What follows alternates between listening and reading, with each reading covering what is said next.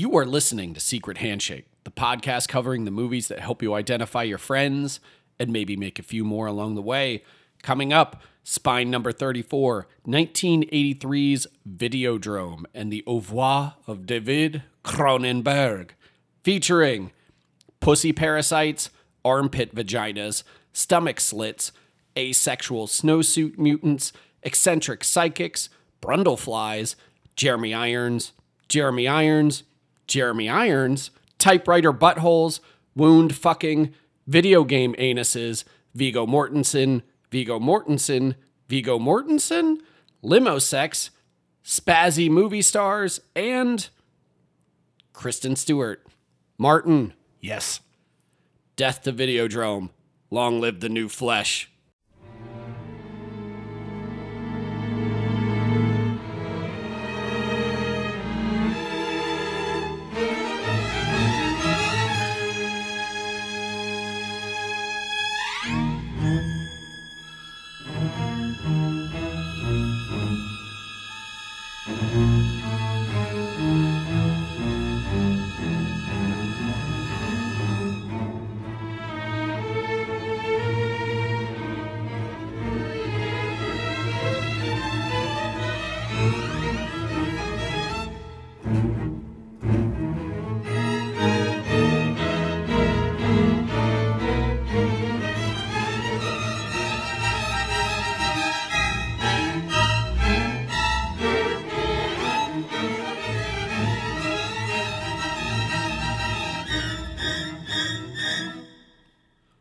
Welcome back to another edition of Secret Handshake. I'm your host, Jacob Knight, and joining me as always is Martin Carlson. Martin, you ready to do some David Cronenberg? It's here. We're finally doing it. I know, right? I feel like we've been talking about this ever since Crimes of the Future was announced as coming out this year. Is that we were like, obviously, we have to do a Cronenberg episode to coincide with its release. And luckily, we both really like the movie, but we'll get to that after we kind of do a general uh, Cronenberg breakdown. But I guess we can do this, unlike with Tom Cruise. When was the uh, first time that you remember like actually seeing a Cronenberg film? I think I have mine, but I want to hear yours. I'll talk about this when I the second time when I connected with him. That's cool. Um, That's I've been, fair. I've been thinking about this. So like, I saw The Fly when I was younger. I saw a couple of the bigger ones. Um, but I'll lay it on the table. I'm pretty sure David Cronenberg saved my life. Like, no joke. Um, so I was in grad school. It was my second semester. Um, pretty much had a full on fucking nervous breakdown the semester before because that's what grad school does to you.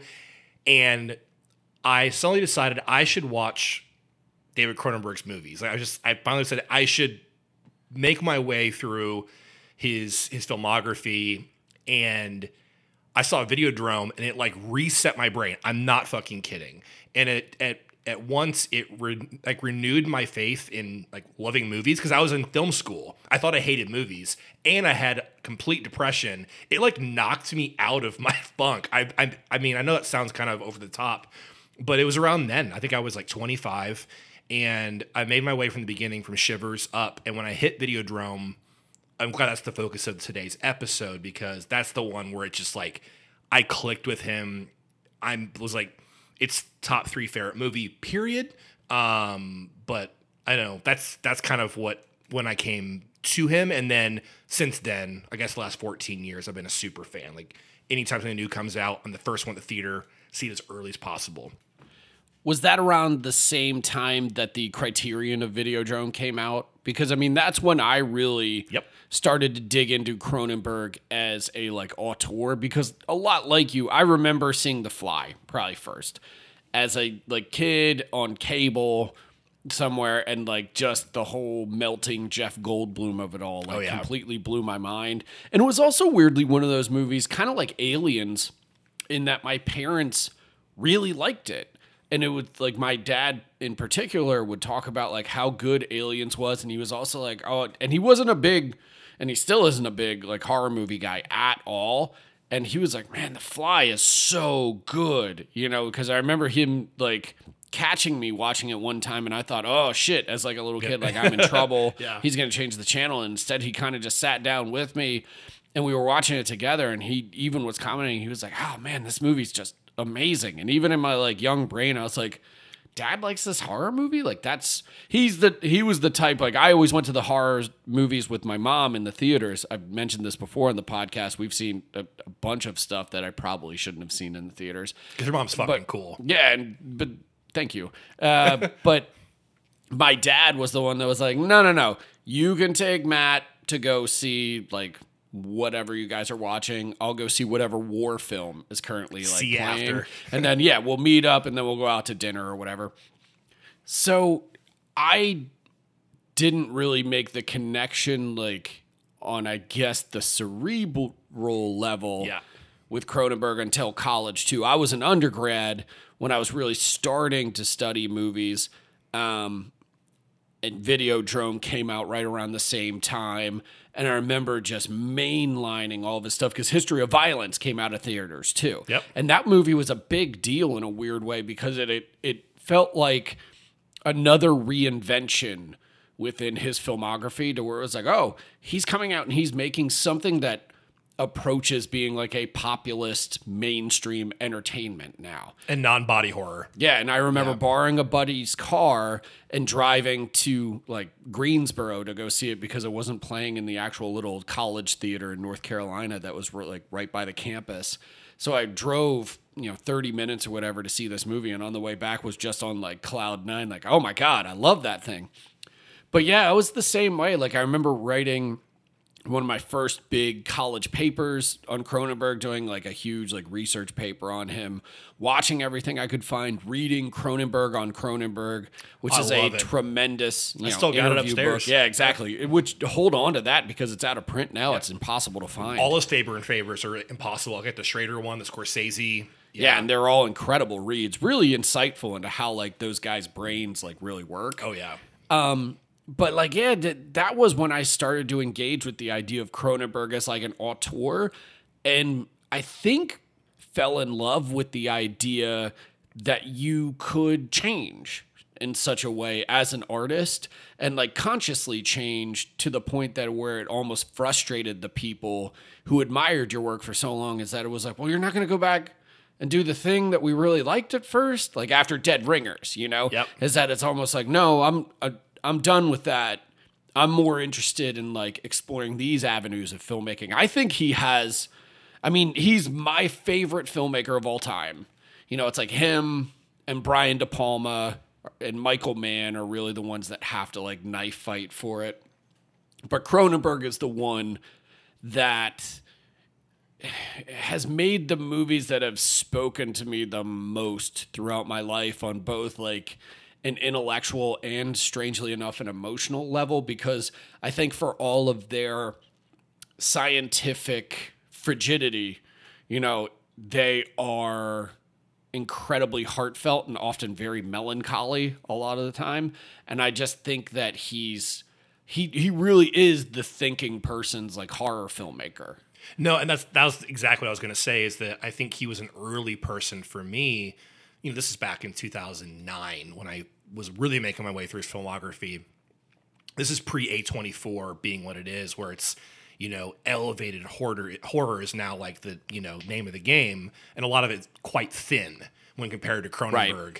Cronenberg is this thing. I was already a huge horror fan. I'm like, oh, I get my steak and potatoes, and you know, I get a, I get a great horror movie and I get a lot to, to, to chew on. So I think Videodrome succeeds at, at both. That it's a great like intellectual film, but also you can it's a fun fucking horror movie. Like it's just it's pretty wild. Well, and it's always awesome to remember too that that was a tax shelter movie. Absolutely, all the early ones were right. Um, well, the CFDC funded stuff like Shivers isn't quite a tax shelter movie. It was more like when he was making um, those picture deals with like Claude Héroux, Pierre David. Pierre David, Claude Héroux, and Victor Solnicki. yeah, Solnicki. were the three producers that he was working with, and those were mainly because he had like a three picture deal with them to do like tax shelter movies for. I believe the company was called Cinepix at the Right. time. Yeah. And so it was like, I think like scanners, The Brood. the Brood, and Videodrome are the main three. Where the CFDC were the ones funding the Canadian Film Development Corporation. Were the ones funding like Shivers and Rabid. Um, Fast Company, I think too. and uh, Fast Company I think is Cinepix as well. oh, is it okay? Yeah, but I mean, like tomato, tomato at this point, because I mean, that that's the coolest thing about Cronenberg is that those early genre pictures were almost entirely made out of necessity, out of the fact that like he wanted to express himself and he had made Stereo and Crimes of the Future his two uh, earliest experimental films, you know, with unsynced sound and really kind of like avant-garde ideas and uh, a, a almost non-linear approach to storytelling or it's not even non-linear it's almost like amorphous approach to storytelling Abstract film, Yeah. you know, storytelling. he even admits in that Cronenberg on Cronenberg book, which I was skimming briefly over the last couple days in preparation for this episode, is that he was like, I knew after I made those, like, oh, cool. There was kind of like an underground, like art scene emerging in, in Toronto. He was kind of a big part of it. He was getting folks that, you know, other filmmakers and stuff that were coming through and watching his movies and really admiring them. But he was like, I can't make avant garde movies for the rest of my life and have a career fucking doing this. So he wrote Orgy of the Blood Parasites, which became Shivers, and got it funded. Like, tried to get it funded through Roger Corman and New World Pictures, like, took a whole trip to Los Angeles and everything. And by his account, is that the one that Jonathan Demme almost directed, or was that Rabid? I think it was Orgy of the I, Blood I Parasites don't remember. because I believe the story goes that he tells in Cronenberg on Cronenberg is that he took like an LA sojourn, um, tried to get the movie funded, really just also to just see LA as like a young college kid and being like, this is what I'm gonna do with my life. Like, what does this look like? And he took all kinds of meetings and shit with these low budget companies trying to get this movie produced, but then met Jonathan Demme because Jonathan Demme was renting some like beach house near where he was staying.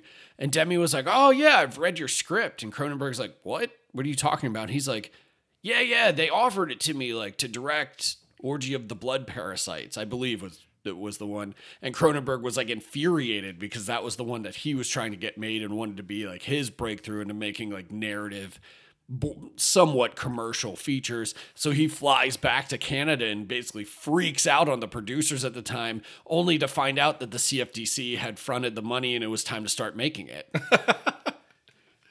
so, I mean, I always thought that was interesting is the fact that, like, there's a real sliding doors moment there to where we could have gotten Jonathan Demme sh- shimmer, like shivers. And it would have sidelined Cronenberg possibly.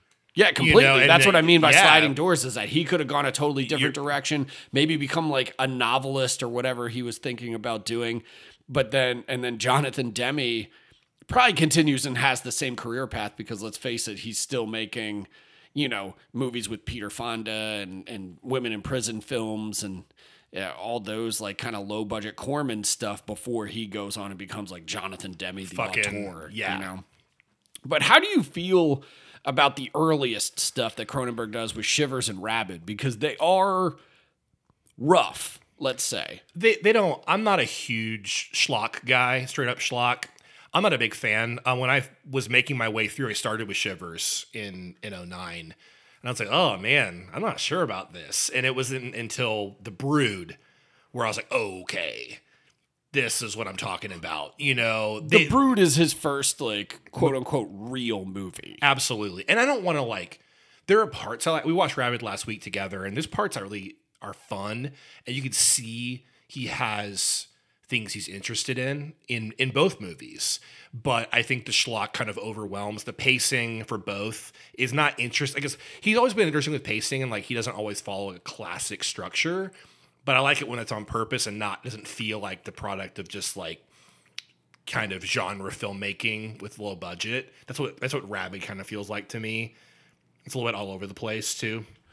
I relate them a lot to George Romero's earliest movies, to where like one always felt like an extension of the other, where like, Like he the was Crazies we talked about. Exactly, Yeah. yeah. is that they're kind of building on one another, to where Shivers is clearly like that high rise that is featured in the movie is the soul setting. Like that's almost like his first petri dish. Uh, uh, like cinematically, Yeah. to where he starts making these weird little experiments, but it does feel like it's more made by a scientist than it does an actual storyteller. Yeah. Because it's it's cold, it's kind of amateurish. None of the people really feel like human beings exactly. They feel like experiment subjects. You know, that he then unleashes this venereal slug virus upon and allows it to to overwhelm the entire high rise with this kind of sexual psychosis, which honestly would be a theme that would run through the rest of his work. Yeah, I mean, up to today, which we'll get to, you know, and it's interesting you say the, the coldness thing because you were kind of mentioning earlier how he's sometimes seen as very clinical, but also there's a lot of warmth and humanity in his films, and I agree. I think in these early ones, it's less purposeful, maybe. It's like, I'm trying to make a movie, but I'm a very weird fucking guy. And so Shivers feels kind of unnatural versus later ones feel a bit more like it's it's motivated for the, the kind of coldness of his character. Even that like Crash, for instance. Like that feels very purposeful to me. My thing is, over time, I've learned to think of Cronenberg as less weird and more, uh, to steal a word that he uses to describe himself a lot, pragmatic. Yeah. Like he's very much a guy who did go from wanting to study science in college to becoming an English major in college and wanting to just because he even tells that story in Cronenberg on Cronenberg to where he was like, you know, on the one end of the campus is where all the science geeks were, and you know, I was doing all that and finding basically this might not be where I wanted to, you know, what I wanted to do with the rest of my life because I would always be at the liberal arts end of the college, Watching and like because and- yeah. well, watching movies, talking about whatever books or poetry or whatever we were reading, and also frankly because that's where all the girls were, and that Cronenberg like makes no, he's kind of like De Palma in those early interviews in a weird way, and the way that like one of the things that makes De Palma, let's say, problematic for some people these days is that like he never shied away from the fact that you really like pretty girls. Yeah. like that was one of the hallmarks of Brian De Palma's There's a pervy entire nature to some of like filmography. Yeah. And Cronenberg had like kind of speaks the same way to where he's like, I just wanted, you know, I wanted to meet girls. I wanted to like hang out and talk about philosophy and get laid and just be young, you know. And it's it is strange, especially now with 80 year old David Cronenberg, who has, I believe, as Martin Scorsese once described him in Fangoria, the demeanor of a gynecologist from Beverly Hills. you know, he's very soft spoken. He's very like almost like academic in the way Super that he smart. incredibly polite. Um, but the thing about him is that it's there's almost a pragmatism that he takes from his love of science that he applies to the filmmaking that I think gets in the way of the humanity in the early films because it's it, with like Shivers for example it's all about okay we have this experimental doctor. What would happen if his disease got out and infected the building? Okay cool none of it is dealt with on like a hysterical melodrama level. It's all like it's almost like each interaction with the slugs becomes like a different case study. And there's no emotion, there's no real like uh, what we would think of as like human stakes to it all. It just crescendos and crescendos and crescendos until the final slow motion shot in that swimming pool when it just becomes a true like orgy of like infected individuals and it's rabid becomes like when say like if if the giant building is the petri dish rabid is rabid is basically what happens if that's demolished and the disease spreads into the rest of the world because suddenly Cronenberg has to like make a movie that is thematically very similar. It's again about science run amok. Uh, Marilyn Chambers, you know, in, her first dramatic role outside of pornography, And it's all about STDs too. and it's all about her, you know, getting into a motorcycle accident, being worked on by an experimental plastic surgeon, and then that experiment goes wrong and makes her into more or less like the first technological vampire. Only she bites people using a strange vagina penis monster mouth that grows under her armpit. It kind of reminds me of the episode um, of of South Park where um, Eric Cartman gets AIDS when he tries to, he gets the tonsillectomy and he wakes up like, sorry, we gave you AIDS. And it's like that kind of thing where you're like, No, really? It's just like of zero to 60 is like, yeah, I got the, I got the fucking accident. You gave me a fucking like armpit vagina dick. And it's funny, I was thinking about Shivers though, is, you know, obviously Cronenberg wasn't as a fan of J.G. Ballard. I mean, he did Crash. Shivers a lot, feels a lot like High Rise, the book, which was made by, Sure. by Ben Wheatley about a microcosm of this this community that's taken apart by you know with with high rise is more about what's happening in the world and they're kind of isolated this one's actually a disease but has a similar feel and ballard also kind of had a clinical view of humanity sometimes So i could see the connection there but um, it doesn't have the narrative thrust like videodrome is a very mature film. When we when we get there you know it's like very weird and very clinical when it needs to be but also it just really moves. Um, the, the narrative is very well told for as crazy and mind-bending as it is. Yeah, because the fly becomes the one that really is almost like the apex of like the body horror, where it's like all of his tools are kind of sharpened to where he's then able to craft this movie that's kind of just bangs on every certain like every level. But Rabid is interesting too because I was watching uh, a zombie movie I'd never seen today, a big kind of gap in my cult movie knowledge, which is the the Living Dead at the Manchester Morgue oh yeah um, which I found to be quite the bridge between Romero's uh, Night and Dawn, in that it has like a counterculture protagonist. He's traveling out to the countryside. You know, they encounter some zombies. There's an ecological uh, sort of concern that feels like hippy dippy, like, oh, look at what we're doing to the earth. And that's what causes these zombies to rise up. There's like a fascist police officer. There's some great uh, gore prosthetics. Like it, it feels like the Euro horror extension of what Night was starting to do, and right before you know Dawn comes along and, and really again becomes like the apex of the zombie movie. But like Rabid is like a neat reminder that like Cronenberg's movies were exploitation films that were also made to make money and like kind of rip other things off because the influence of Romero in Rabid is tough to deny because it becomes more or less like a full-on zombie movie only instead of zombies it's infected folks like just going mad and attacking everything that they see in the, you know in their path but also having a very morbid sense of humor to where like there's that whole mall shootout set piece where like he literally guns down Santa Claus and has the security guard go oh shit after he kills Santa Claus in front of in front of a bunch of kids. This reveals that like Cronenberg may be a scientist but he does have a sense of humor.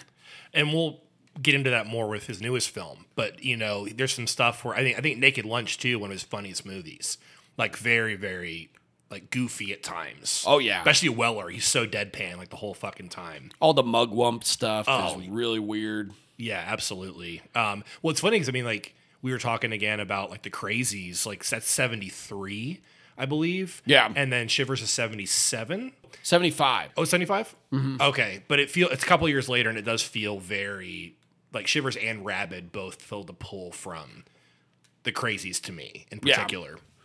and then you also have fast company which a lot of That's people 77. yeah, right? and, uh, and a lot of people count as almost like his outlier let's say like it's it's not cronenbergian but if you watch it it's literally all about drivers inhabiting new bodies after they crash the old ones so that they can get to the next stage in like their evolution as a driver and totally focuses on Cronenberg's car fetish, which again runs through a huge chunk of his career and includes Rabid with the motorcycle. He, he loves vintage motorcycles. Yeah, we talked about like one of my one of my favorite sequences is in um it's just uh Naomi Watts just driving around in London in Right. Eastern Promises. Which al- with almost the same exact motorcycle that Marilyn Chambers rides in Rabid, and I think it's very similar to the one that he rides in when he's a courier in M Butterfly.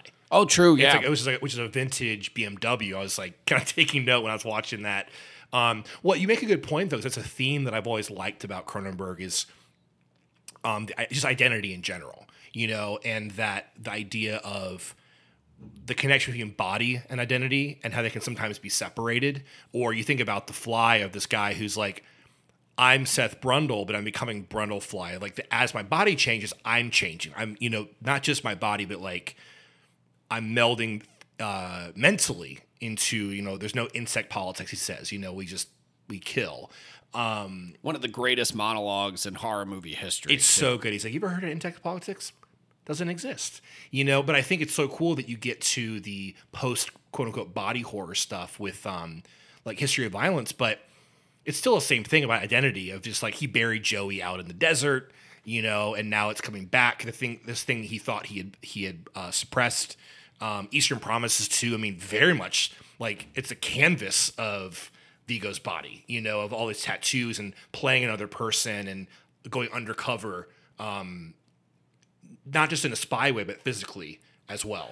Well, Eastern Promises becomes a better movie after you see it the first time and then go back and rewatch it and realize because the big reveal, I guess, spoiler for anyone who hasn't seen Eastern Promises, I'm sorry, but like that Viggo is an undercover cop living in the skin of this aspiring Russian gangster who's really like a driver the whole time, like rising through the ranks of this this crime family.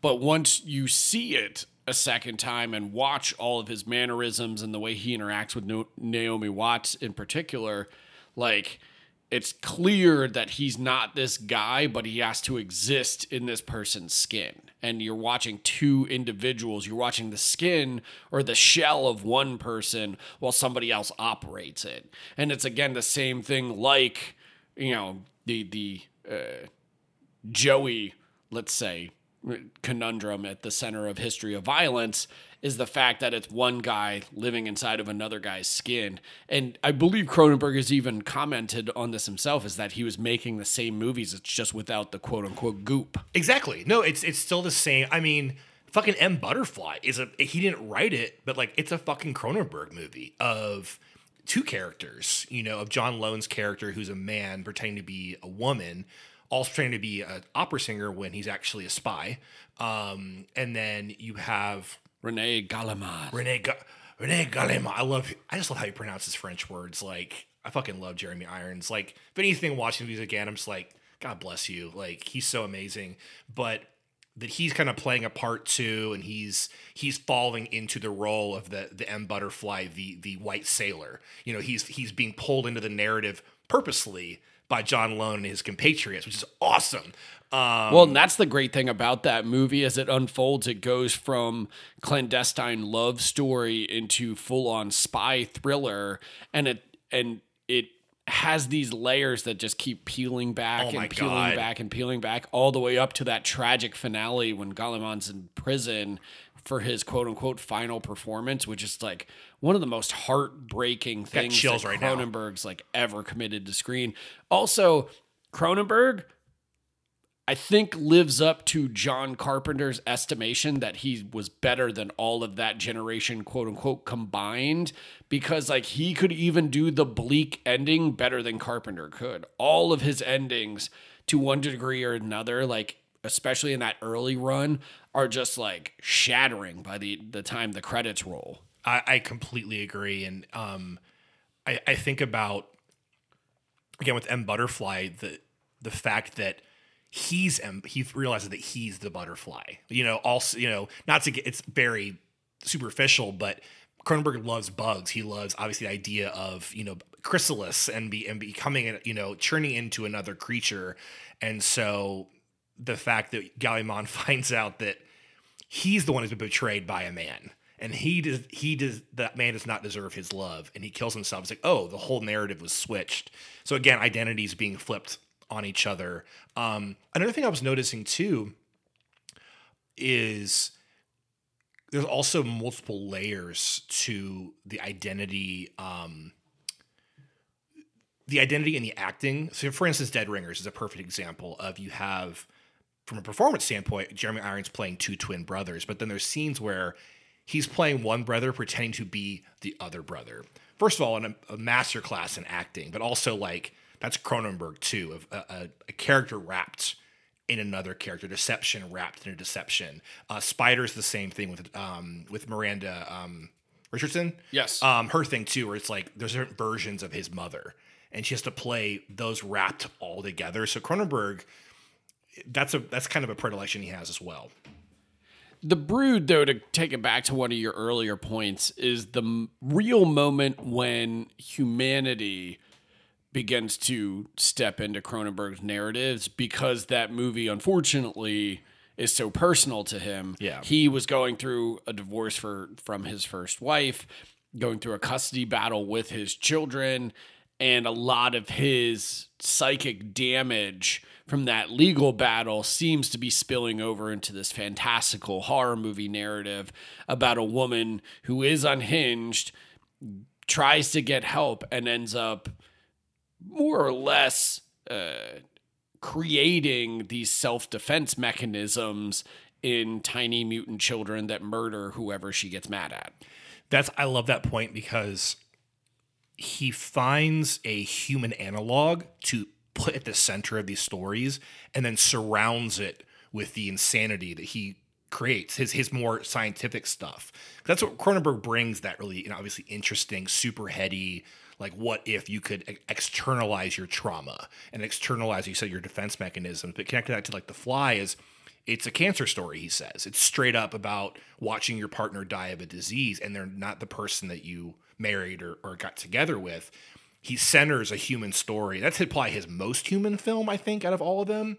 The one that gets me the hardest um, most simple human like just love story. What, The Fly? the fly. Oh, The Fly is the one where I have to debate whether or not that's his like purest masterpiece to where like even on a storytelling Yeah. level it just works mainly because of Jeff Goldblum and Geena Davis because the the chemistry between them they were obviously in love with one another at the time and really brought it to the screen um, but the way that they even dive into the uh, histrionics of it all is just it's so incredible. Again, th- the monologues feel Shakespearean.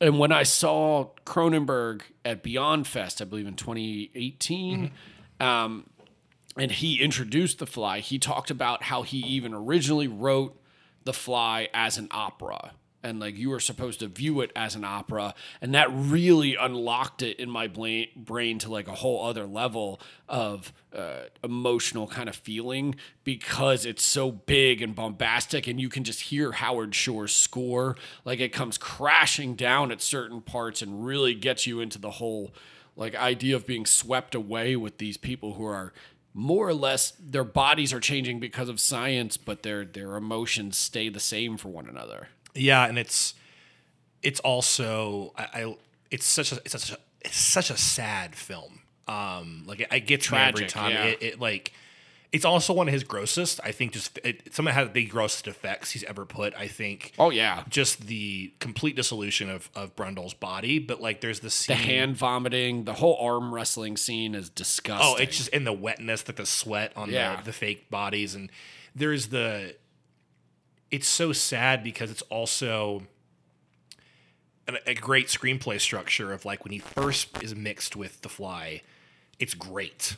It's like I can fuck longer, I'm stronger, and then well, he's a drug addict. Yeah, he- yeah, because yeah, he's and he's just you know he needs the sugar and he's just like he can go all night, and then it turns. Um, and that's another thing that runs through his films is is, is addiction. Um, watching obviously Naked Lunch by Burroughs, which you know wrote Junkie, and a lot of his stuff is centered about his own addiction. Um, And that movie is an amalgamation of a few of his books And his- and his life. uh, his biography and Cronenberg's own invention too. yeah, and that's I mean like the unadaptable book they said in Cronenberg. He's like, well, I'm not gonna just straight up adapt it. I'm gonna Do my own do thing. my own thing, and you know mixing in. That's his ultimate lit student like experiment, like where he just comes in and he's like, "Oh yeah, that's right. This is why I loved reading books." and it's it's one of my favorite films of his. I I, I just rewatched it last night um, for like probably tenth time. Um, I, I really I really enjoy it. I think it's one of his prettiest movies. It's I- gorgeous. the Carol Spier, uh, probably some of her best production design. She's always great, but also Suschitzky's cinematography and the saturation and like just the tan skin and everything in Interzone. Um, it's just so pretty. It's just so visually pleasing. Does his sister do the costumes And on the that one? costumes Denise? too, the tweed, everything is so Yeah. tactile. It's one of It his has just- that 50s like colorized noir look to it. yeah. And Shore brings his like early jazz stuff, and it feels like you're living in the Beat generation. It's super cool. Uh, like line it up with like Inside Llewyn Davis for a great double feature. You know, like living in that kind of time period. And there's even that scene where like Kerouac like shows or like stand-ins Yeah. more or less sh- so up show It's up. for, like, and Kerouac. Ginsberg and Kerouac. Yeah. Yeah, it's like his, but they call him something else, but it's like that's who they are. yeah, that's who they they're avatars Yeah. more or less. But the the Brood is Sorry, I keep taking us away from the brood. where he meets uh, his wife that would actually stay with him until 2017 too caroline so like i think that there's a lot of personal reasons that you dig into once you start doing research on cronenberg as to why that movie is the big pivot point emotionally in his filmography not just from a biography standpoint but he was bringing a lot of like real raw emotion to it. And then scanners i think i, think that's why i i, I still struggle with scanners. I for the homework for this episode, I mainly focused on the movies of his, which are few and far between, mind you, that I don't think are great.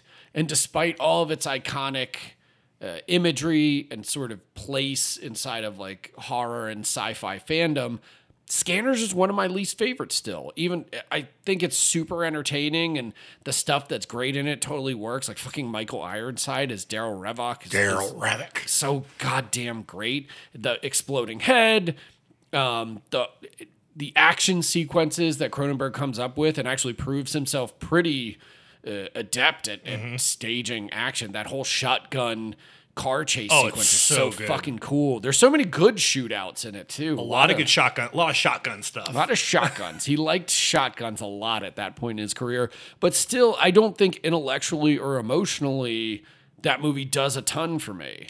it's it's um one of my favorites, and I we've talked about this before. Obviously, um, totally agree. It's one of his thinner movies conceptually, but also uh, thematically. Um, I watched a lot because I just I really I love Howard Shore's score for it. It's one of my favorite. Well, you can feel the the seeds of the fly being planted in that one, like from the brood through the fly. Like he's doing a lot of variations Yeah. on the same themes, but they're all fucking great. Yep, and it's and we've talked. I mean, like you know, Stephen Lack is is a very uh, charisma void, so to speak. He's a visual artist, but it's it's laughable how blank he is. Cast because of his eyes, apparently. Yeah, and they're awesome, and he's much better in um, in Dead Ringers. Uh, he actually because of the horrible like dubbing of his voice too for Scanners is distracting, but I love. It's probably his most action based movie, just straight up like it follows an action thriller plot. It feels like him trying to break through. Yeah. And being like, I can, with The Brood, it's like, I can do this. I can make a mainstream movie. I can make a movie with fucking drunk ass Oliver Le- Reed on set. Yep. Samantha Eggers on there, and she's giving a real great performance too. Oh, She's great. And like that's the other thing that the Brood kind of introduces is name actors, not just kind of these Yep. Canadian B and C like grade players, frankly, or porn stars in Marilyn Chambers' Yeah. case. Um, but he has like Oliver Reed coming in and, and giving a fucking awesome performance, but also sweaty and drunk performance as Dr. Raglan. Like he's so good in it. And then with scanners, Michael Ironside, who is not a huge like known quantity at this point. It's like that and visiting hours, I believe, are the mm-hmm. only movies that he's that I really know him from from that period. And he early. he was kind of like a Canadian character actor coming up, but like Ironside just goes for it, man. And then who's the main professor? Patrick McGoohan. Yeah, he's so great in it. That voice that he has is just it's like syrup. Why are you such a piece of human filth? Yeah, you so know, good, man. Cameron. Um, I missed you. When he, says "I missed you," it's so weird. I've missed you. I've missed you. Well, I think it's the other thing I like about the film is it probably his most comic booky too. It's again, it's just super light. It's X-Men. Yeah, it, it's X Men, and and I, I think I've told you like I love stories about telekinetic people. Like I, like, I mean, even I like Firestarter. Like anything about kids or adults that have like they can move things with their mind, and there's like government agencies after them, and obviously, I mean, fucking Stranger Things. Those people definitely saw scanners at some point too. Oh, sure. You know, I mean, I, they pulled more from Firestarter, which also, in my mind, pulls from scanners. So, um, but I, I just, I love. It's a very, it's a good entertainment. Um, and I like, I love the. uh Darryl Revok's like three gunmen and the gun woman who he controls telepathically who had those like those like kind of smocks on and they had their shotguns. It's just again so comic booky and and action movie based. Um, While still feeling incredibly cold and Canadian. yes, oh yeah, and everything is just really drab. The whole thing, uh, Yeah. But I, I'm I'm a big fan. Um, Tweety. indeed. And then uh, that one lives towards the bottom with another one that I know is a lot of fan favorites, but uh, has never quite sat. You know what? I think it's a good movie, but again, it doesn't engage me emotionally or intellectually like the other ones do, despite I think being better than Scanners, is The Dead Zone. I knew you were gonna say that. Because I watched that one again too. I hate, and this is me speaking, the guy who like loves Douglas Sirk and has like autobiographies or biographies on, you know, Rock Hudson and shit. I don't like the melodrama in it. I really think it feels like Cronenberg straining to be like, this is what normal people like. Like they like like Johnny and he confesses his love and asks his his girl to marry him and he's really trying to like tap into the small town Americana like Castle Rock vibe of Stephen King. And it just I don't know, it feels like an alien translating that. if there are two artists, and I'm a huge Stephen King fan, who do not belong together, it's Cronenberg and Stephen King. Right. The guy who should make King films is, is Spielberg. They're the same. They're both sentimentalists. They have a very similar view of humanity. And they're entertainers. And they're entertainers straight up. And I think the difference between King and Cronenberg as well is Cronenberg, I think, is a lot of times concept first, and like the sci-fi ideas he has are so mind blowing. That's never been King's strong suit. He has good monsters, but the thing is always his characters. Like he's very good at building a town and building a community of people that you care about. And I think that's where his kind of magic lies.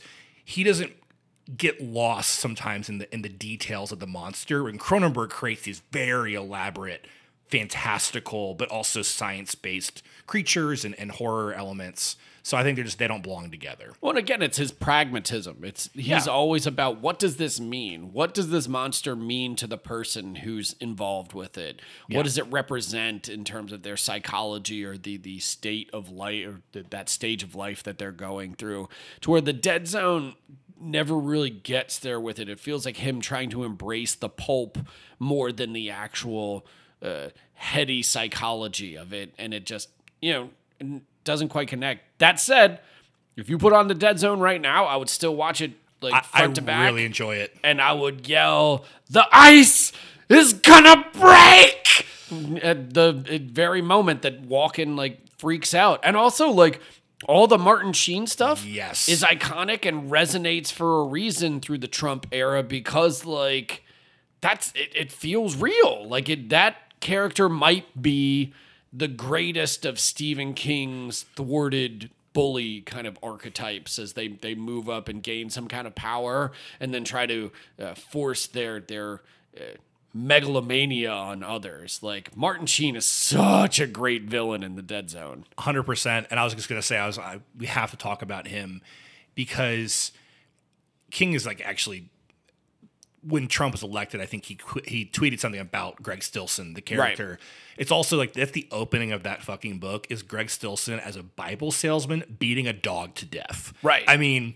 That's so fucking king. Which it's is like, a- it's like a Flannery O'Connor story, you know? I was gonna say, and that's a, a scene that he's replicated like several times, especially in his more epic novels, like stuff like The Stand, Yes. or Under the Dome. Under the Dome, he has the one character that's almost like a small town version of Greg Stilson. I can't remember what the character's name is. Big, Big, Al or Big yeah? Big Dan, some shit. Yeah. but the, the mayor kind of guy. yeah, it's always like because King is real big into the idea of what you do. Not to get too far off on a tangent, but his big definition of evil, especially with these villains, is what they do when they think nobody's looking. Yes, that's behind always closed doors. the biggest uh, signifier as to what kind of human being you are. Which I mean is pretty great kitchen sink wisdom, but I mean, yeah, Stilson is one of the ultimate villains. And like the ending of the Dead Zone in print or on film, regardless of who the author is at that point, is just it kills.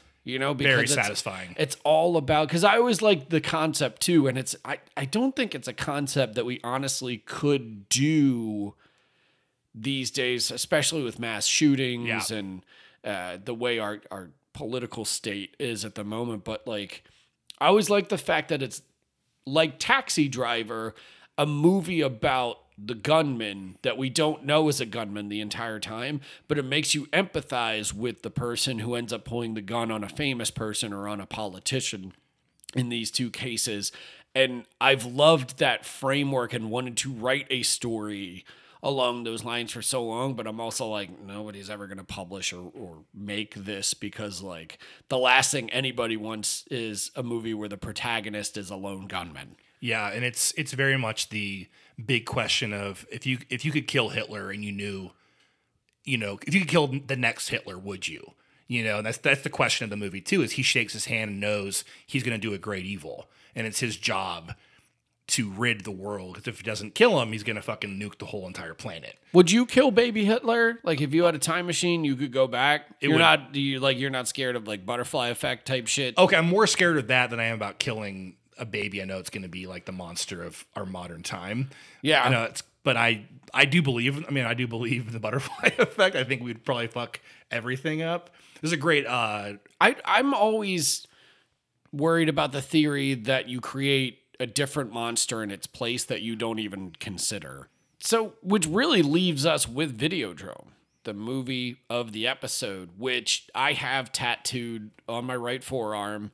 Um, I think, like you, was a life changing event when I first saw it because I was in college as well. I was an undergrad. I wasn't a grad student, never went to grad school.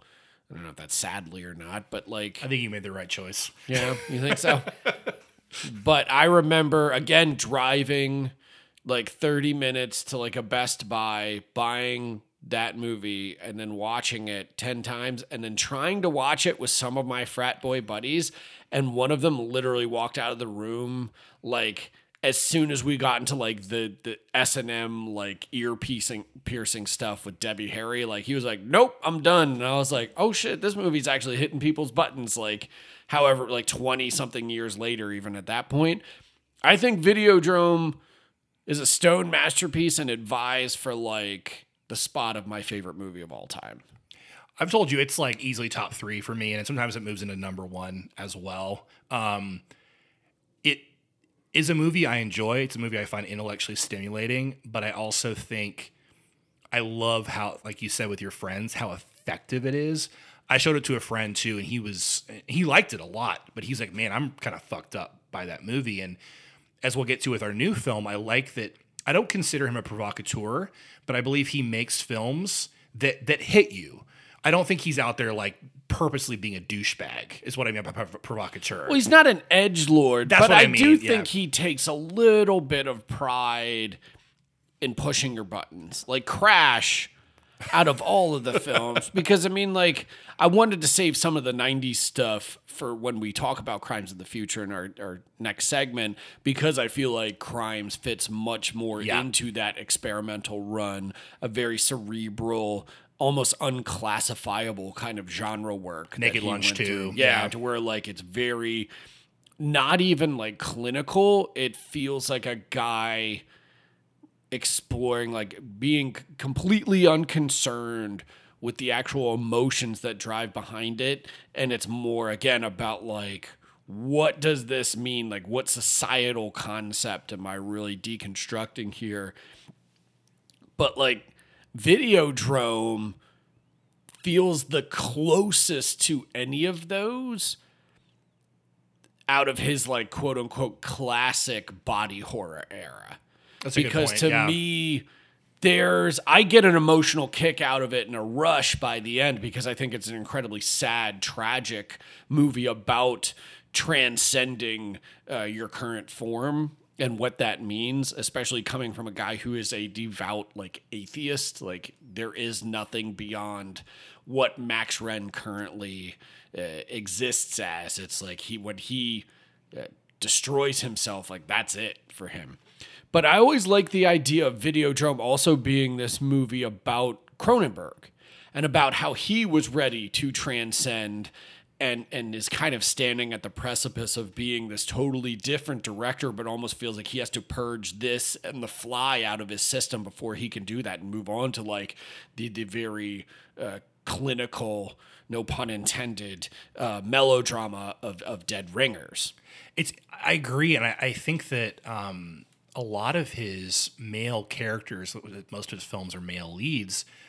They just feel like analogs for him. You know that he he picks these certain guys who have the same body type as him. They're all same facial structure same long. They have long faces. They're all like very sinewy, bony guys. All of them. You know, they have very similar body types, and Um, Like it's weird that he found a guy in Rabid that looks like an even younger version of Chris Walken from the Dead Zone. right. And Walken has. They're all kind of lurchy. Right. too, you know? Um, and I, I agree that like Videodrome is very autobiographical. Um, well, it's also, I mean, it's, it's about a guy, like you said, it's about a guy who's stuck in genre land. You know, a guy who's like, I don't want to be a schlock filmmaker. I want more. You know, I, I feel like I feel like that's what's going kind of going in there. Although I don't like to be seen that way. I don't think that he dislikes genre. I think he actually he talks about it quite favorably, and he he's never shied away from those years. Like he's not uh, disavowed any of those films. Like he says, like that's me. That's who I am. You know, as a person, even at that ti- point in time in my life. I think Videodrome is more about a guy knowing that working inside of a commercial system that he still has boundaries that nobody's going to let him cross. Like he's always going to be trying to push against the limits of, of good taste or whatever you want to call it, all in the name of his experiments. And it's not so much about genre, it's about the fact that he's making genre movies that are still governed by systems like the Canadian hmm, Film Censorship. Board or the MPAA who are going to butcher them because like the original drafts of Videodrome like ended with Max Renn meeting like hermaphroditic angels that had penises that countered his vagina and stuff and it was supposed Oh, to be cool. like the yin to his yang and like he turned the drafts in they're like there's no fucking way you can do this are you kidding me because it was and again it was all the one thing that he talked about, especially in that Cronenberg on Cronenberg book, um, from Crimes of the Future on, is how his sexuality was always viewed as fluid. There was never like a gay or straight, like he identifies as a straight man, but like he cast a gay philosopher as the lead in his first two quote unquote finished feature movies. And he relays an anecdote about when he screened Crimes of the Future is that a young gay guy came up and tried to pick him up because of it, because he just assumed that Cronenberg was gay because the movie embraced a very uh, fluid notion of both gender and, and, and sexuality that's not even bisexual. It's just, it- it's Pansexual. it's pansexual to the greatest degree. And I feel like video that's what he's fighting against is the idea that like and if you listen to him talk about even crimes of the future now and like how with the new one. with the the new the the new crimes of the future I should clarify thank you is that he talks about how like he didn't get stuff done for so many years because like he had something in development with with Netflix he had something in development with AMC he tried to do this he tried to do that but they were all too quote unquote conservative that's his own word to describe them and I feel like that's what when Max Renn is like talking about what he wants to display for for his uh, channel 83 is that he's like I want something tough. Tough. I love that line. Like it's not just that is Cronenberg in the moment being like I want them to leave me the fuck alone and make like the most radical horror and sci-fi film possible. But he also knows he can't get a movie distributed by Universal who ended up putting this tax shelter Cinepix film out. Like nobody's gonna distribute a movie with hermaphroditic angels. Like it's just not gonna be a thing that exists. I, that's a, you're. Thank you for clarifying that because I think you're you're right that that makes more sense to me in terms of where he was professionally. Maybe not Right. thematically, but just professionally, the, the constraints of the film industry. I think it's also interesting though that a lot of his characters running throughout the entire um, his filmography are artists or expressive Scientists. scientists who um, want to overreach. They want to push past a, a, boundary of some sort, and that could be the boundary of science, of God, of of what have you. Um, Well, even as early as films like the first Crimes of the Future from 1970 is all about, you know, a, a failed scientist in the middle of a plague looking for his vanished mentor. And it's all a stand in for somebody searching for, for God, for that, that absent uh, figure of like divinity. And like that's what Cronenberg is always kind of fighting against with the rest of his narrative features is the idea that like there is nothing divine. It's just we're all searching for like what the next level of transcendence actually is. or, or just you know, I remember a, a high school teacher saying, I forget what the quote was. We're all looking for the feeling of being alive. Right. Like that's the basis of humanity, and I feel like we'll get to that with Crash, but. A lot of these characters, I mean, in Naked Lunch as well. These these disaffected people who are drug addicts are trying to push the limits of of reality or of just humanity because this is not enough. Like what they have now and like i like your idea though of him being an atheist because like they can't rely on god. They can't rely on this idea of well, what would be better in the afterlife. It's like the body is reality. It's now. This is it.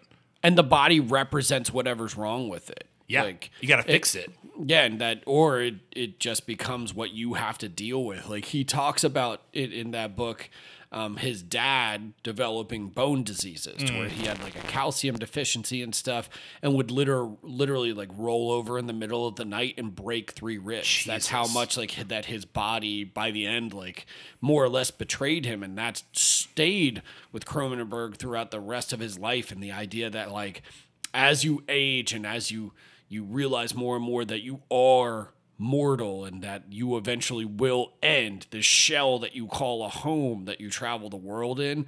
It's eventually just going to be like stuffed into a dumpster and decomposed like everybody else is that becomes the ultimate antagonist throughout the entirety of his filmography is the idea that we all die and that our bodies will break down. And i think it's also why he likes cars so much is because cars are the perfect kind of metaphor for the human body.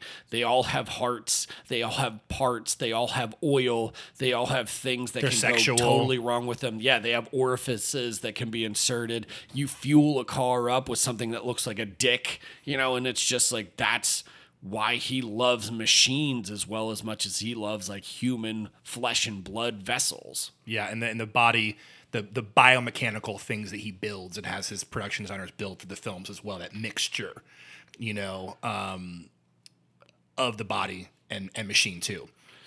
And I think Videodrome, the other reason to bring it back to kind of our movie of the hours, I think the other reason why it resonates so hard, particularly with guys like us who spend a huge chunk of our lives like looking for the next thing that's really going to wow us is that you could make the argument that Videodrome is the diary of a cult film col- collector. It's literally about a guy looking for the next thing that's going to really push his buttons whether it be sexually, whether it be violence, you know, whether it be like something that opens or expands his mind beyond uh, what he currently believes to be possible on this planet. Like that's what Max Renn is doing. Like he's meeting with Japanese businessmen in drab hotels to get like softcore sex movies, like a drug deal like a, a weird drug deal. I love that scene so opening much. the, the case and it's just the the, the tapes oh yeah, he's having these uh, meetings in very public places with other like contacts that like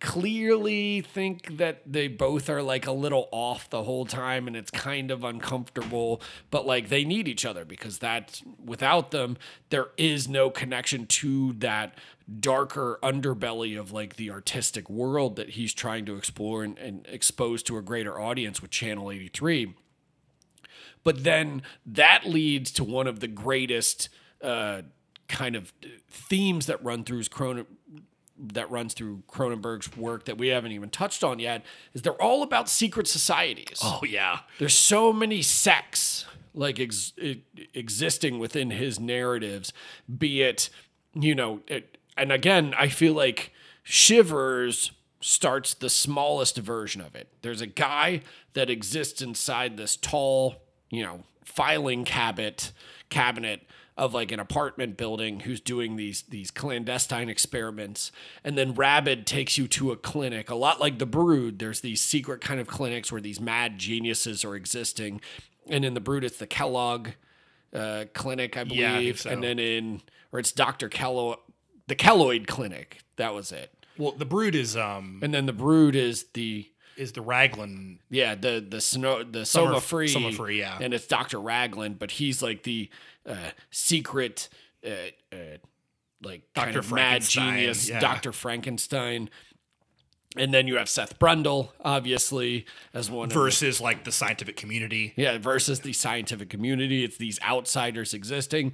But then even in stuff like Crash, like we we mentioned, is this secret subsection of society that gets off with sex and car crashes and uh, gets into uh, these performances and s- these stage car crashes. M Butterfly is all about this secret pocket of uh, Chinese uh, opera singers Spies. scanners yeah and spies and scanners is about warring sex of, of psychics that you know society doesn't see Eastern Promises. eastern promises is Russian invading mob. the russian mob history of violence less so but like you kind of get where it's going there but Videodrome and scanners are all about wars that are happening right underneath our noses that we are not aware of because we don't interact with this subculture.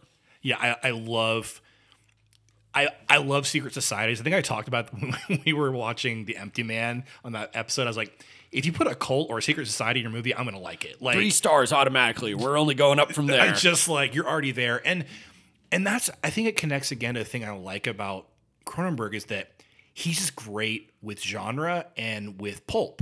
Like a lot of his a lot of his films for me really on their surface just really work in that way. That's why I like Scanners so much. Is it has that very paperback kind of feel to it. And Videodrome too, if you strip away the meaning, what a cool idea of two secret societies of basically almost like a war between beta and VHS, it feels like. Well, and they're warring over the signals that are going to wipe are going to wipe out the other ones. You Yeah, know? and, and they're going to change the, you know, I love the idea too of the morality and the physiology of human beings. It's well that plus like the idea that you know he says you know the, the future is going to be is hard and we need people who are going to be tough. They're putting it out there Patron. to patron to to change our bodies to be prepared for a more violent future, which is like fucking like intellectually mind blowing, but also just cool. like it just it's also like I just like the way they talk. Like you strip everything else away, and I like it. Just it's just poetry to me. Does that make sense? Oh, totally. Just like- because it's all still again rooted in the fact that Cronenberg's this voracious reader of everything from like pulp paperbacks to like the media theories of Marshall McLuhan, which is what half of Videodrome is based off of. It also has some of his great like kind of like our boy Paul Thomas Anderson, Cronenberg is one of the ultimate like geniuses at naming characters, like Brian Oblivion, Barry Convex, um, who's the main scanner, uh, Cameron Vale. Cameron Vale. Like, there's just so many fucking great ones uh, throughout like the rest of his his filmography.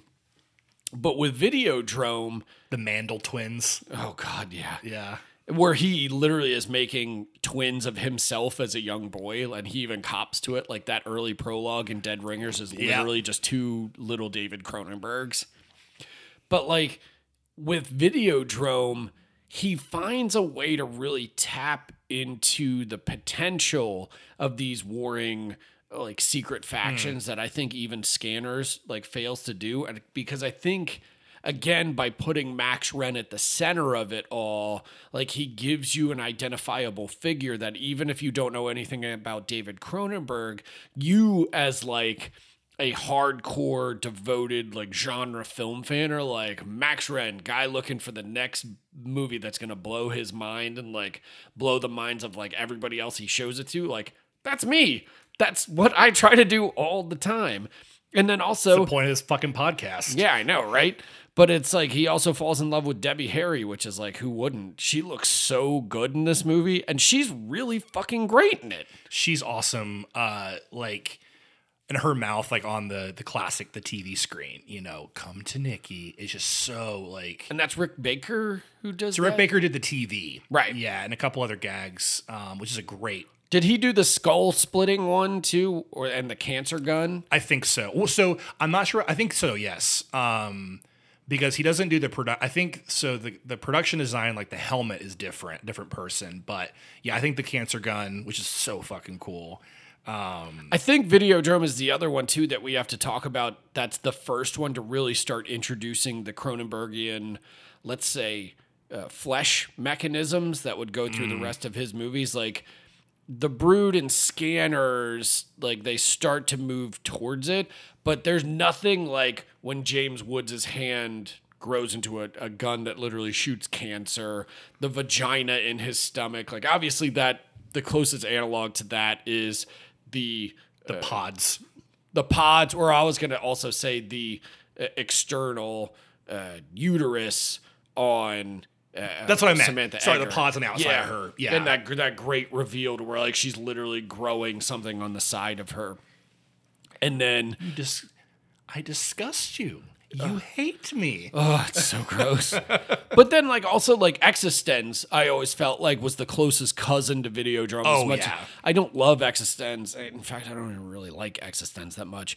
But like that also has some really gross, weird weapons, like the whole like fish gun Yep. in that one, the one assassin sequence. The uh really gross like what do they call them like when when they get like Willem Dafoe installs forget. basically gives Jude Law a tramp stamp by like jacking in the the the the pods where they can they can hook into the Existenz video game and everything and they jack directly in but like those fleshy gross like uh, controllers that they use in Existenz feel like something that's straight out of the Videodrome world like Yeah. it's really the the the most of his imagination just kind of spilling onto the screen and where we get all of it at once.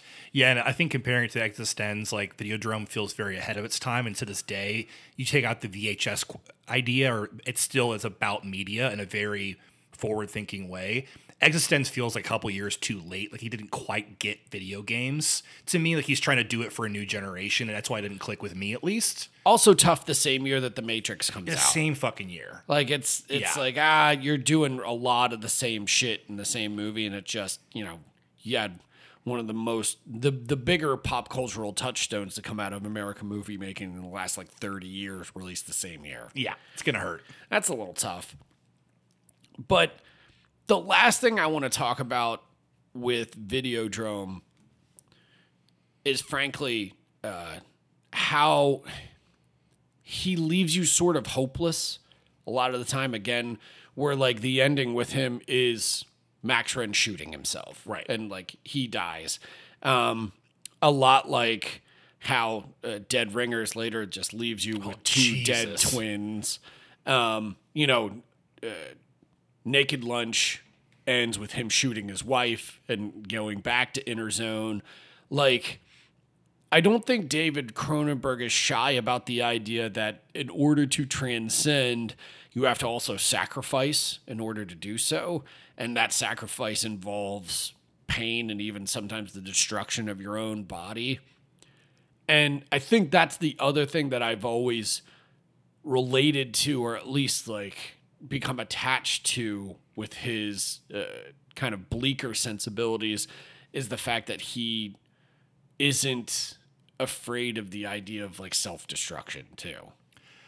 and it's there's a lot of fluidity there too you know that he doesn't he doesn't come down with with moralistic judgments on on things uh, such as suicide Yeah. or or physical self-harm you might call it we'll definitely get to that with crimes of the future um and there's some fluidity there of that pain can have a purpose and that death can have a purpose um, which I don't always agree with, but I find it interesting. Um, and the same fluidity you have with gender and sexuality of like, it's not one or two. You know, there's a lot of stuff in between, and it can mean a lot of different things to different people. Um, and I think the same thing with these films is there's also can be a, a weird sense of hope like buried underneath it all. You know that there's just that there's a kind of like a little bit of um, medicine with your applesauce that you're not quite sure. Well, it's the next step in the experiment. You don't know what happens until you conduct it. Yeah. You want to get to crimes of the future? Oh, I can't fucking wait. All right, let's do it.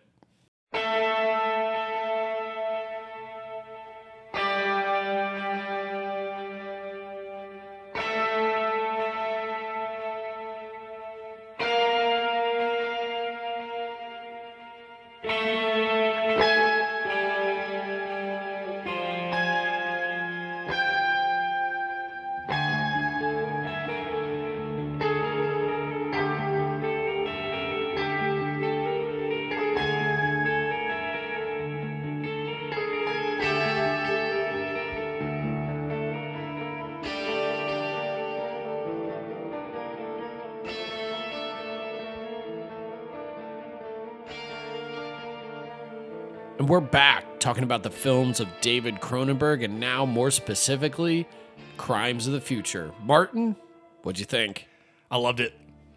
I this is one of my favorite movies of the year of the last couple years. Um, I did not love. Uh, I quite dislike Maps of the Stars, um, and don't love Cosmopolis. I, I get people like it, doesn't click with me. I like it quite a bit. I don't like maps. I'm like you. We're like that was another one I had to give a second shot to uh, for our Robert Pattinson episode, and was like, nope, still don't like this. Yeah, but this one, and we'll get into. I love that it's more. People are, oh, it's a return. It's like it's a return with a lot more. Um, it's about returning. um, I think it's very very meta in that respect of an artist. Oh, yeah. going back to his roots, but also being like, oh, you want me to do this? Well, I'm going to do a movie about that. Very similar, but in a better way than like even Matrix Resurrections is about a filmmaker, a, an artist being forced to return to something. Yeah. Um, but I think this one is so autobiographical, probably his most autobiographical, um, or one of his most autobiographical films about being an aging artist and trying to stay relevant and being copied um, and watching the world kind of pass you by and being like, oh, am I not? You know, everyone's doing me now. Like, chrono, you know, body horror is a thing and a lot of horror, and people are like, but I love the kind of fu it does to some of that of like it's just it's just window dressing. Um, there's a lot in this film, and also like a lot of his best stuff. I find it really entertaining. I like the world. I think it's gorgeous. I love all the Carol Spier um, production design. I love the broken down parts of Greece they shot in these old All the global warming stuff. Oh man, like the opening shot of that like tipped over cruise liner and the kid playing on the beach. Like it's just a visually very similar kind of naked lunch, like just a gorgeous kind of lush when it wants to be. I love that fucking Viggo looks like a goddamn Ronin samurai, like in his badass priest garb. I love him doing his version of Cronenberg. I love Lea Seydoux being just a movie star and being gorgeous. I love Kristen Stewart being weird as fuck Really weird. just one of her weirdest performances. I love Howard Shore's score. So that honestly- rippling kind of like electronic score that he does. Honestly, man. that's closest to like Videodrome, all that Uh-huh. seasick kind of like synthesizer that he does in Videodrome. Wavy. Like it feels like him playing around the same way that he played with a lot of the electric guitar uh, in Crash. Yes. The way that he's just like doing all of that heavily reverbed guitar that sounds like it's just bouncing off of the hood of a car the entire time. So fucking cool. and and you know I don't want to jump on any of your points you're going to make, but like something you and I talked about when watching this was just that it's kind of a similar to Miami Vice for for Michael Mann. This is like the most Cronenberg movie, right? It's like secret societies, body horror, Yeah. push the envelope of sex, fluidity, just the look, everything. It's just it's there, all the elements. So how can you not, as a Cronenberg fan, really enjoy it? Well, and the other thing that we haven't even touched on yet, and I was hoping that we wouldn't until we got to this segment, is performance. Yeah. So much of his like body, no pun intended, is about people who perform to one degree or another. You started to say it uh, when talking about Existenz, is that it's it's almost like people pushing the boundaries and and being artists inside of like a technological space like uh, Allegra is in uh, Existenz, but so many of his movies uh, to go along with kind of the secret societies, a lot of the time their secret societies are performers, going all the way back to like The Brood. Yeah. The, all the Raglan like psychology stuff is almost filmed like black box theater with with Oliver Reed like pulling these emotions out of people as they role play together on stage and then you get to something which I think is the the closest cousin to this movie, which is Crash, to where you have people staging famous car crashes in order to get a sexual charge or feel anything in the world again. Uh, M Butterfly again on two different levels, as you've already pointed out, is they have the the society of of uh, opera performers, but then you have people performing within those performers as being spies and and trying to extract information from one another. One another.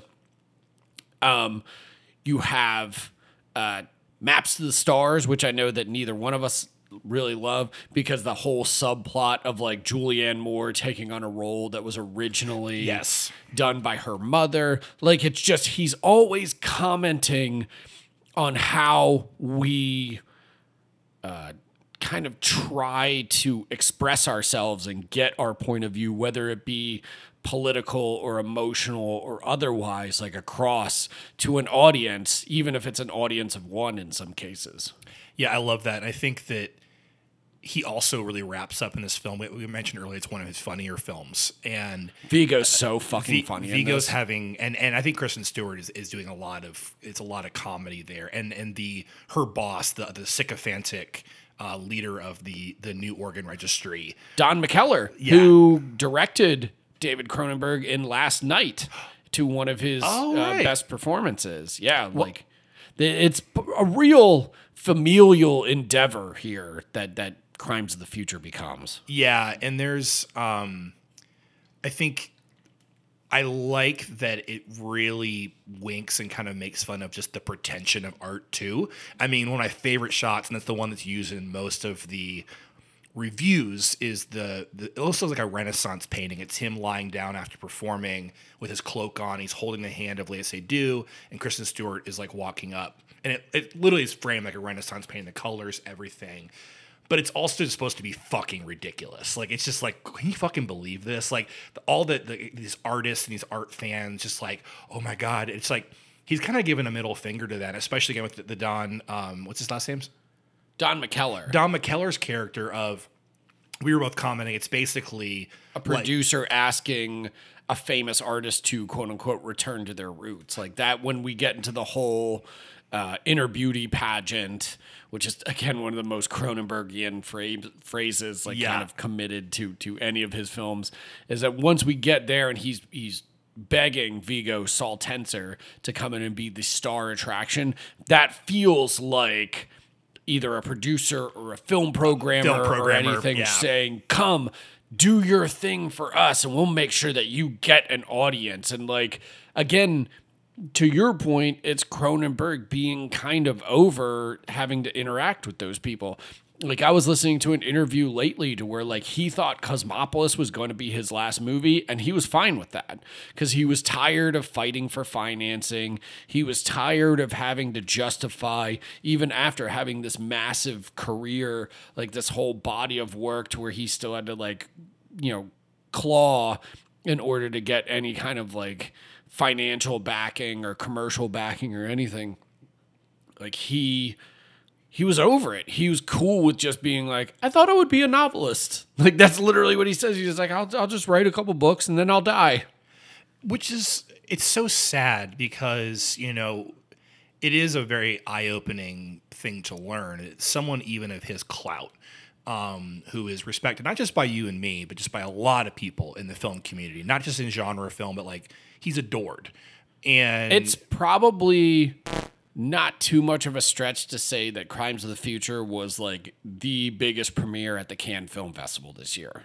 i mean that and well that top gun if you count that um, Yeah. but it, but and i guess like elvis like those three seem like the big Yeah. The big Well, I more mean like Crimes of the Future bigger than Top Gun and Elvis because those are there because it's just like here's the blockbusters. Right. Y'all love movie star and spectacle, yada yada yada.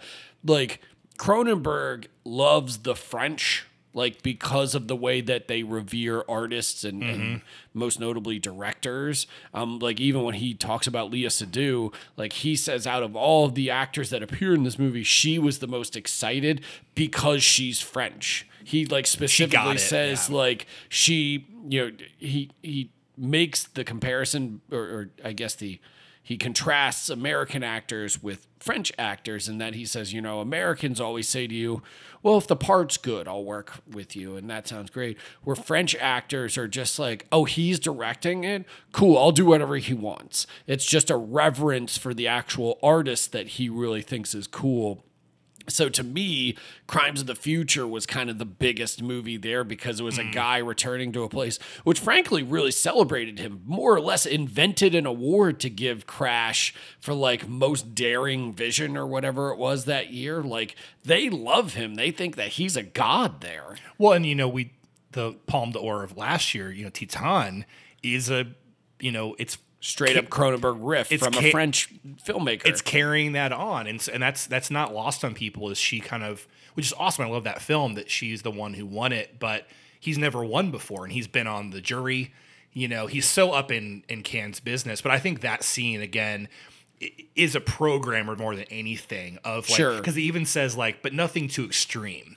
It's almost like we want you, but packaged. You know that that thing very similar to like you were saying about you know Netflix and and um and AMC.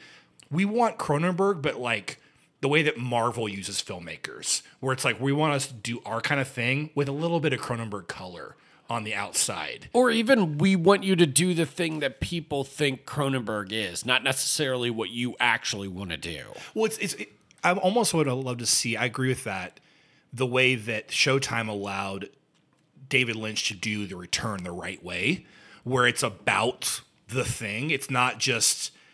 Most people wanted, you know, more of just like coffee and donuts. Like they wanted. That's what they think of. They think of Twin Peaks, and he's like, "I'm not going to give you that." Yeah, I'm You giving know? you an 18 hour like experimental art movie. Yeah, and that's so cool, and I, that's why I hope that I think Cronenberg would be great for TV. I really do think a, a Cronenberg Project limited series. Cronenberg agrees with you. I would just I would love that. And and one of the one of the projects he was attached to was season two of True Detective, which I'm so glad he did not do.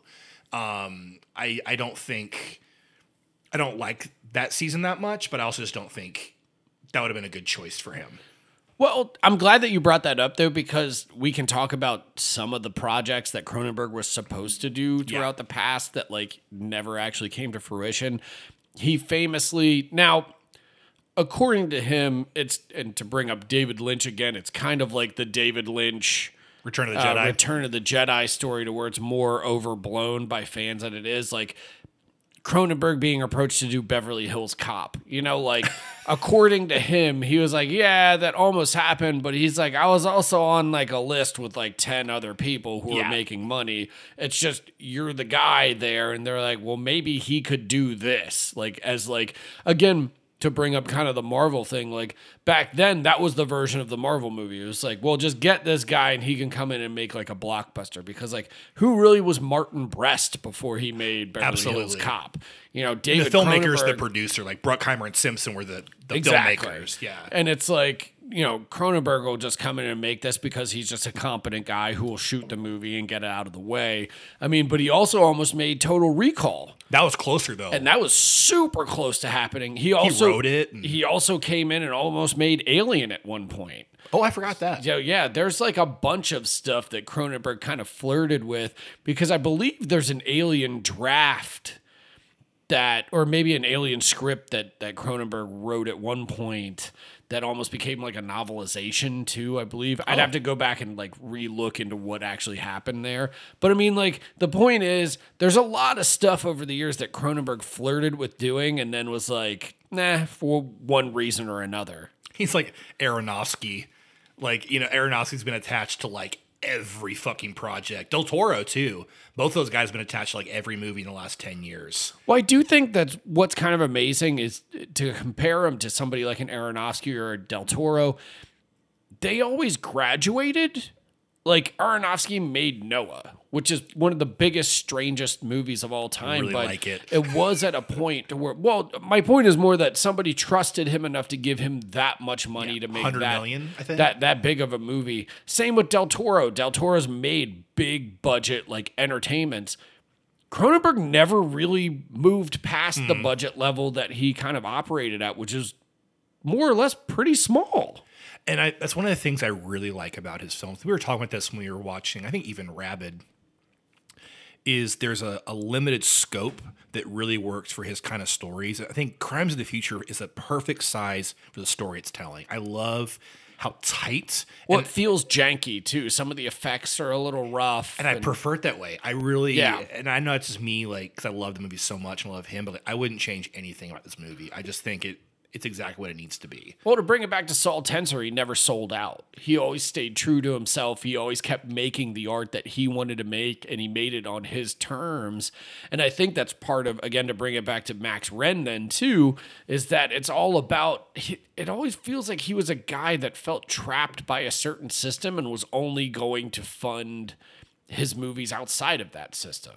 Like he didn't Like John want- Sayles. yeah, he didn't want to Yeah. get chewed up by a machine. He wanted to stay in Toronto and keep like making the crashes of the world and everything because like that's what interested him and he wouldn't, you know, s- making a Beverly Hills cop or what have you, that would have been like betraying his own kind of uh, creative instincts.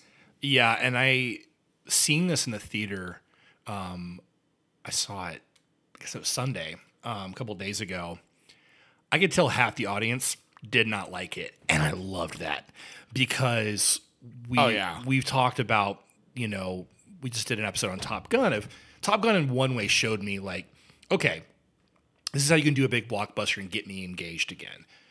Crimes of the Future showed me that you can be a provocative filmmaker and offend a lot of fucking people in the audience. Like this is what cinema can be. Because again, not to we're by Marvel every week, but like I hated you know uh multiverse of madness so much doctor strange where it is trying to please everyone at the same time it's like we're gonna go so middle of the road that we're gonna keep please everyone a little bit at a time and like crimes of the future is like here's my movie like here's what i want to say it is such a singular vision i read a review for it it was on I think it was on like comingsoon.net. It popped up on like my you should read thing. I was like, I want to see how bad this is. It's one of the worst things I've ever read, just purely as prose Moron dot fucking com. yeah, just those those people, and they they were they were critiquing it about like there's no character development. It doesn't. I was like, it doesn't lead anywhere. I want this and this. I was like, do you know who David Cronenberg is? Like, and that's why I love this film. Is it feels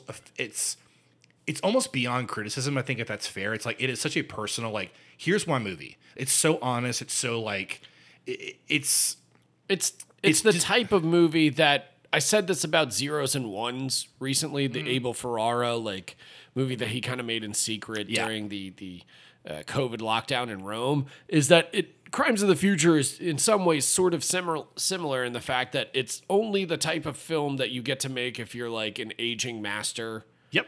that everybody's like, yeah, sure, we'll give you a couple million to make this, whatever.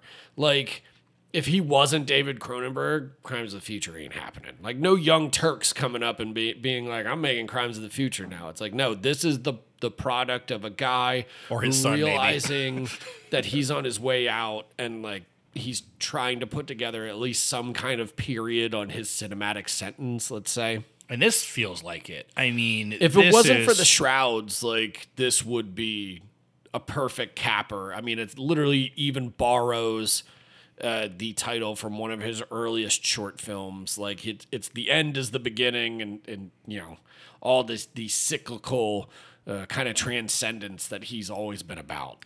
it kind of reminds me of what either First Reformed or Card Counter was for me, where I think that Schrader had a couple misses that were pr- production issues and things and you know, of the like, but they just weren't the movies maybe he would have wanted. They didn't turn out the way the Canyons, for instance. Um, oh, what a movie! Ugh. Um, but First Reformed, it's like, oh shit, where the hell did this come from? You know, it's like he's back with Right. Schrader, and this felt like that to me. Again, I dislike Maps to Stars so much.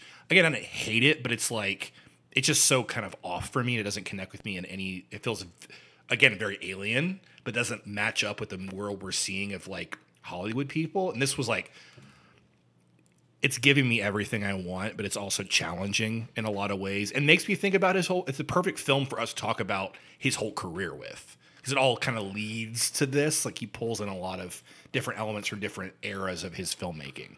Well, the relationship between Viggo's Saul Tenser and Caprice, his uh, partner in creation, let's say, who Lea Seydoux plays, also feels oddly personal. Yeah. Especially given the fact that between Maps of the Stars and uh, Crimes of the Future, both his wife, Carolyn, who he met on Rabid and who worked uh, on quite a few of his films with him, she passed. And then so did his sister, Yeah. Uh, Denise, who worked on n- a whole chunk of his films doing the costumes for him.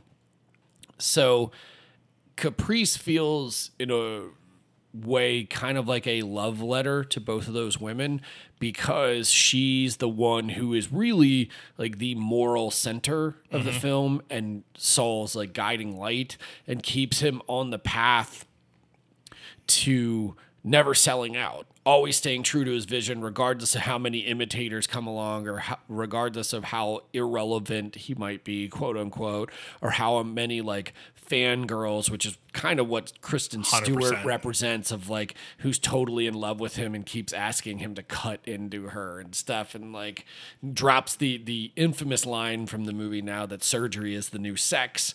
Like that feels like him paying tribute to Yeah. these two women who are such a huge part of his life that have now passed. And I think that's also why, you know, for the people who are like, there's no real characters, there's no emotion to this. Like, I find this movie deeply affecting because almost as a romance more than an actual metatextual, like science fiction movie, because it's about finding that person who just operates on your wavelength and continuing to create with them regardless of how much the world changes or falls apart or how many people don't care or don't care about your work anymore it's like it's about that connection and the fact that like we're all going to die eventually. Our bodies are going to betray us. Viggo's is betraying him like in the moment to the point that he takes those betrayals and makes art out of it. Like it's all about like finding those people and saying like as long as i'm here like you're my person with me and that's that's what we're going to do. And i find that really touching especially from a guy who's 80 years old and has done this his entire life. Like he's had those people and now lost them and now he's basically just waiting to join them in whatever atheistic part of existence comes next. Yeah, it reminds me of our discussion about like Phantom Thread and like this, you know, an artist. Right. Um, and because she's an artist too, Caprice, but like being the the the star, which he is, you know, and how how difficult that can be for a partner. You know, and Caprice is so gracious with him, you know, um, with the in the entire film. She's a great character and Léa Seydoux is just a lovely performer. Like she really brings that that warmth to the film She's so French.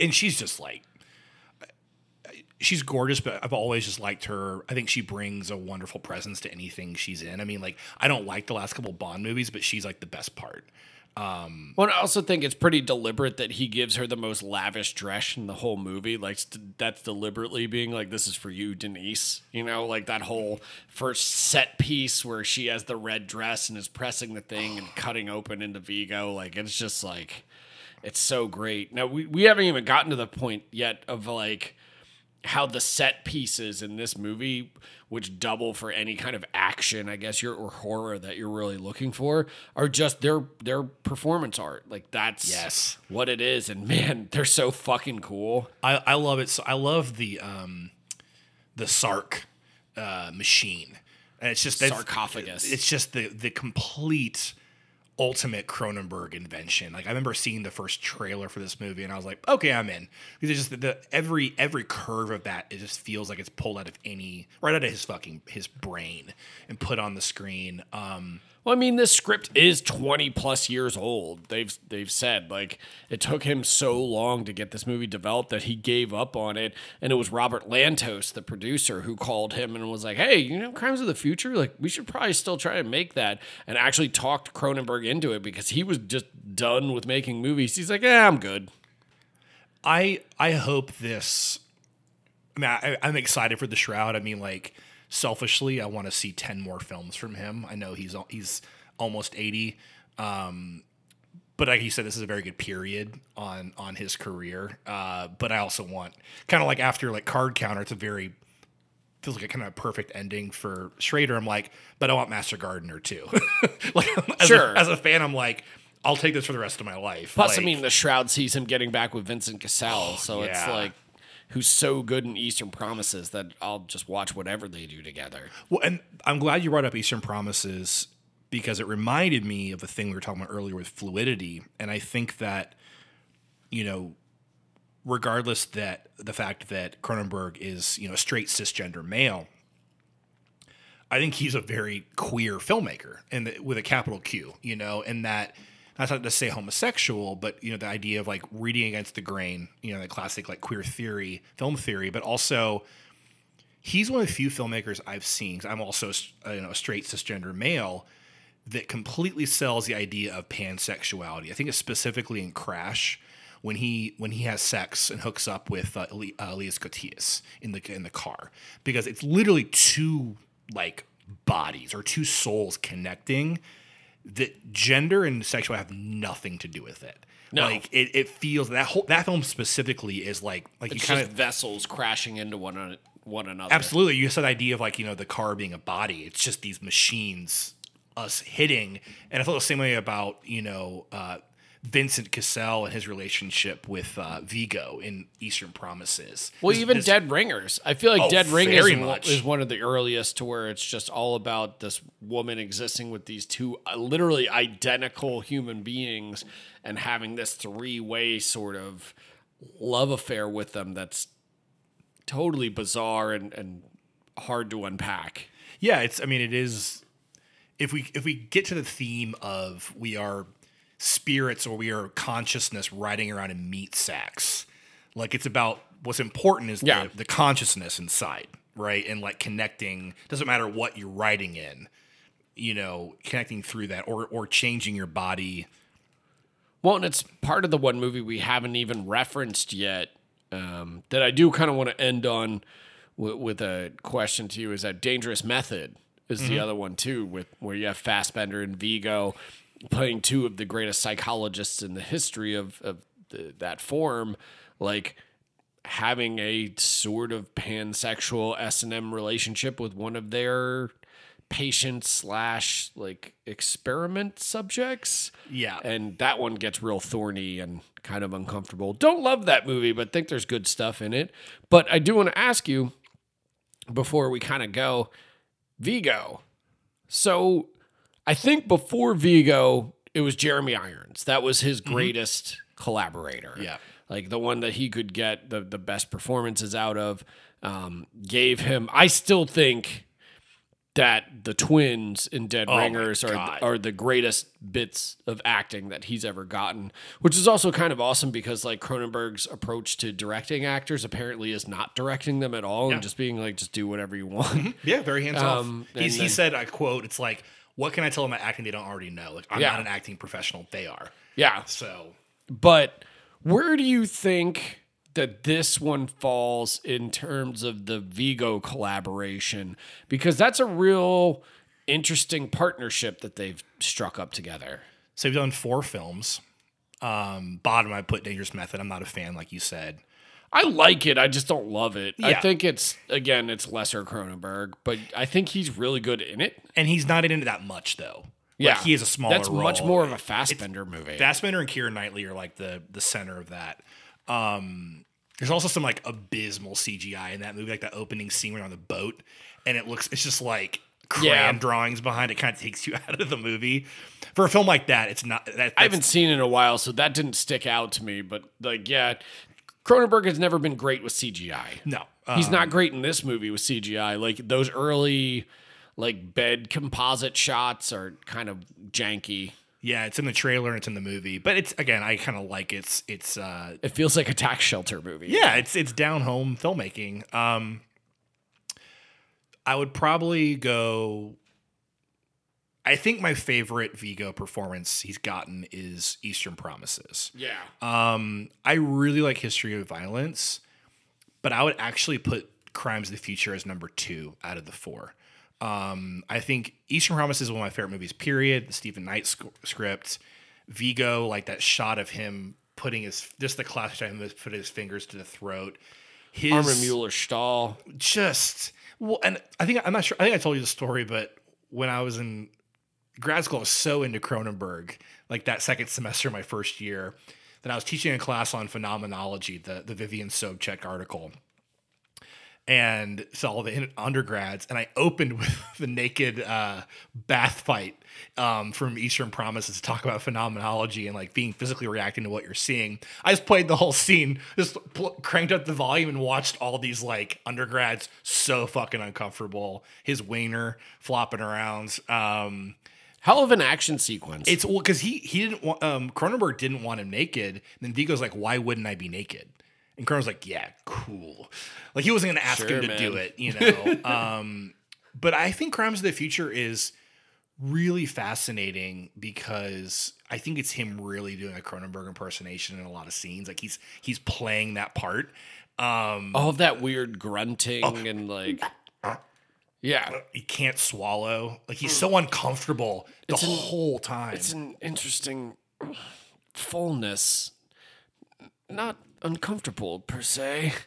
He's that's thi- the other yeah. thing that i like about the caprice uh, and saul relationship too is that like she is almost like his bed nurse half the time. Like mm-hmm. she's caring for this guy because like it's out of just devotion to him And I think the scene where she gets the the implants in her head is really Yeah. is really kind of a sad scene too because she's like, I want something for myself. Right. It's, like almost coming home like I got a new dress or I got a haircut. What do you think? and he's like ah. I don't get it. And it's like he's like kind of like I'm the one. Like I'm the one who does the body stuff. This is mine, and you want to.